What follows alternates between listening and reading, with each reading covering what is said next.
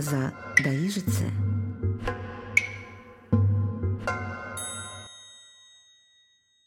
Добрый день! Сегодня с вами вновь я, Светлана Друговика-Должанская, с продолжением рассказа о создании русской азбуки в рамках цикла об истории русского алфавита, который мы назвали «От аза до ижицы». В прошлый раз мы поговорили о том, что Кирилл и Мефодий, создатели славянской азбуки, перевели на славянский язык практически все важнейшие церковные книги и молитвы. Но проблема вот в чем. До наших дней дошла не одна древняя славянская азбука, а две – глаголица и кириллица. И обе они существовали уже в IX-X веках. В обеих для передачи звуков, которые есть только в славянских языках, были введены специальные знаки, а не сочетание двух или трех основных, как практиковалось э, в алфавитах западноевропейских народов. Да? Ну вот все, кто знает любой язык индоевропейский, ну, например, английский, да, знают, что для передачи некоторых звуков, например, звука «ш» или межзубного «th», да, там требуются так называемые диграфы и полиграфы, то есть сочетание нескольких букв для передачи одного и того же звука. Вот не так в славянском письме. Надо сказать, что и глаголица, и кириллица по составу букв практически совпадают. Порядок букв практически тоже один и тот же да, в обеих азбуках. Но начертания букв принципиально разные в глаголице и кириллице.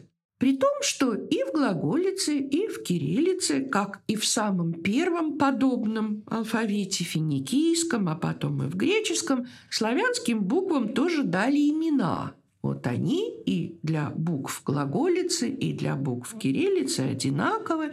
Первая буква называлась «ас», вторая – «буки», в обеих азбуках за буквами были закреплены и цифровые значения, ведь и латинская цифирь, римская и арабская цифирь были гораздо позже, на многие века позже в славянском письме приняты.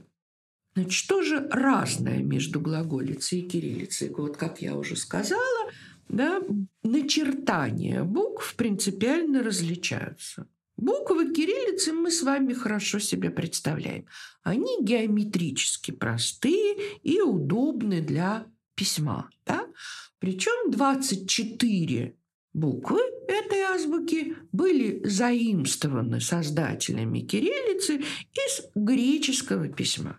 К ним добавили буквы передающие звуковые особенности славянской речи, ну, например, букву, передающую звук «ж», или звук «ш», или звук «ы», да, и так далее. И добавленные буквы были построены по образу и подобию греческих, то есть так, чтобы общий стиль азбуки сохранялся.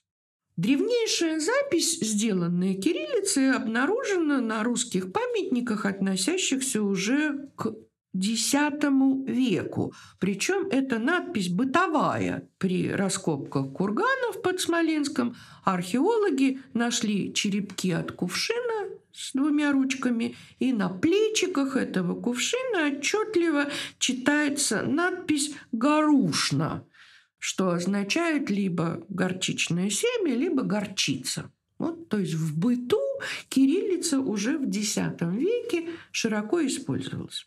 А вот буквы глаголицы совершенно не похожи на буквы ни одного известного нам алфавита. Они замысловаты, с завитками и петельками. Старинных текстов, написанных глаголицей, больше у западных и южных славян.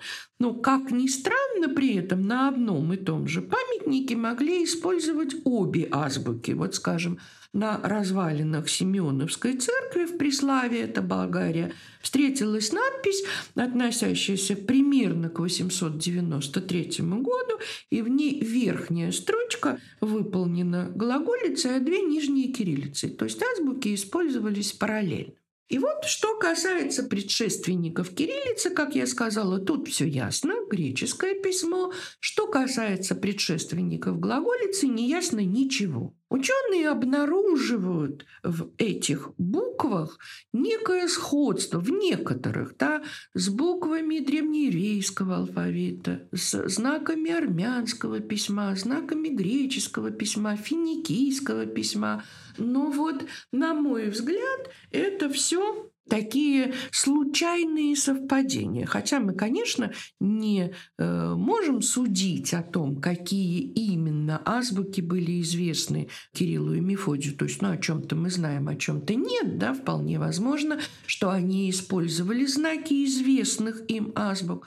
Но все-таки, как я уже говорила в одном из первых наших разговоров, количество элементов, из которых можно составить письменные знаки, не так уж велико. Да? Кружочки, палочки, э, вертикальные, горизонтальные, полукружия и так далее. Так вот, какую же из двух азбук создал Кирилл, он же Константин Философ?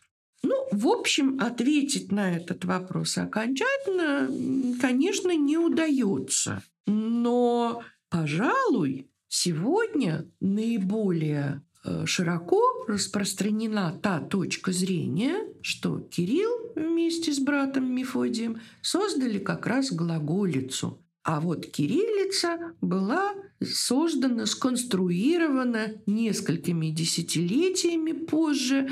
Сделано это было учениками Кирилла и Мефодия, Климентом Охридским, по всей видимости, вот очень осторожно об этом говорю. И именно в честь одного из своих учителей, Кирилла, ее и назвали создатели этой азбуки кириллицей. При этом глаголица вполне отвечала всем необходимым требованиям. Вот по содержанию она достойна талантливого ученого, а по форме выражала определенно самобытное письмо. Когда же вдруг маравские славяне сами обратились к Византии с просьбой о христианском учителе, то есть вот примат империи, выступавший теперь учителем, можно и даже желательно было подчеркнуть и продемонстрировать. И вот поэтому-то Моравии была предложена кириллица и перевод Евангелия, сделанный кириллицей. Таким образом, преемственность греческой религии в славянских народах была подчеркнута.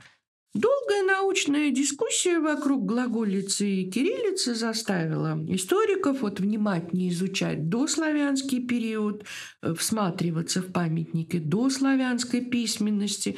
Ну, например, в 1897 году у села Аликаново под Рязанью был обнаружен глиняный сосуд, на котором явно просматриваются странные знаки из перекрещивающихся линий и прямых отростков, ну, напоминающих какие-то письмена. Однако они до сегодняшнего дня не прочитаны, и непонятно, были ли эти знаки письменные или просто случайные насечки – на территории России найдены и другие памятники дохристианской письменности, которые содержат надписи или отдельные знаки, напоминающие начертания глаголических букв, но только напоминающие. Вот самые древние – это конец первого века до нашей эры, обнаружены в Причерноморье, в Херсонесе, Керчи, Оливии – и они представляют собой схематические рисунки довольно сложной геометрической формы. Вот долгое время предполагалось, что это может быть дохристианская славянская письменность. Но сегодня признано, что это родовые, племенные или личные клейма, то есть знаки собственности, а вовсе не письмена. Вот складывается парадоксальная ситуация. С одной стороны, вроде бы неизвестно, было ли до христианизации славянских земель у славян какое-то письмо. Да, вот чернорезец храбр писал, что когда, это я на современный русский язык перевожу, да, что Некогда славяне не имели книг, не имели письменности и были вынуждены чертами и резами записывать да, вот нечто для них важное. Ну, можно себе представить, да, если требовалось обозначить какую-то цифру, то столько насечек, да, столько черточек делалось, да, сколько предметов нужно было обозначить. С другой стороны, ясно, что глаголица древнее кириллицы.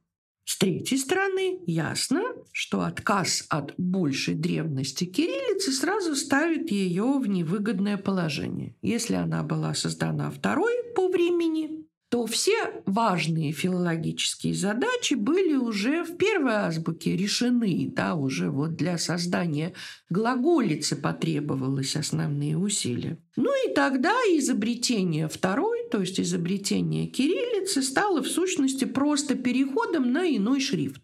И тогда под подозрением оказывается репутация Кирилла, да, человек, сотворивший не первую славянскую азбуку, вряд ли может претендовать на роль святого, да еще и равноапостольного. Если настаивать на большей древности глаголицы, то ставится под сомнение репутация многих славистов, доказавших большую древность глаголицы.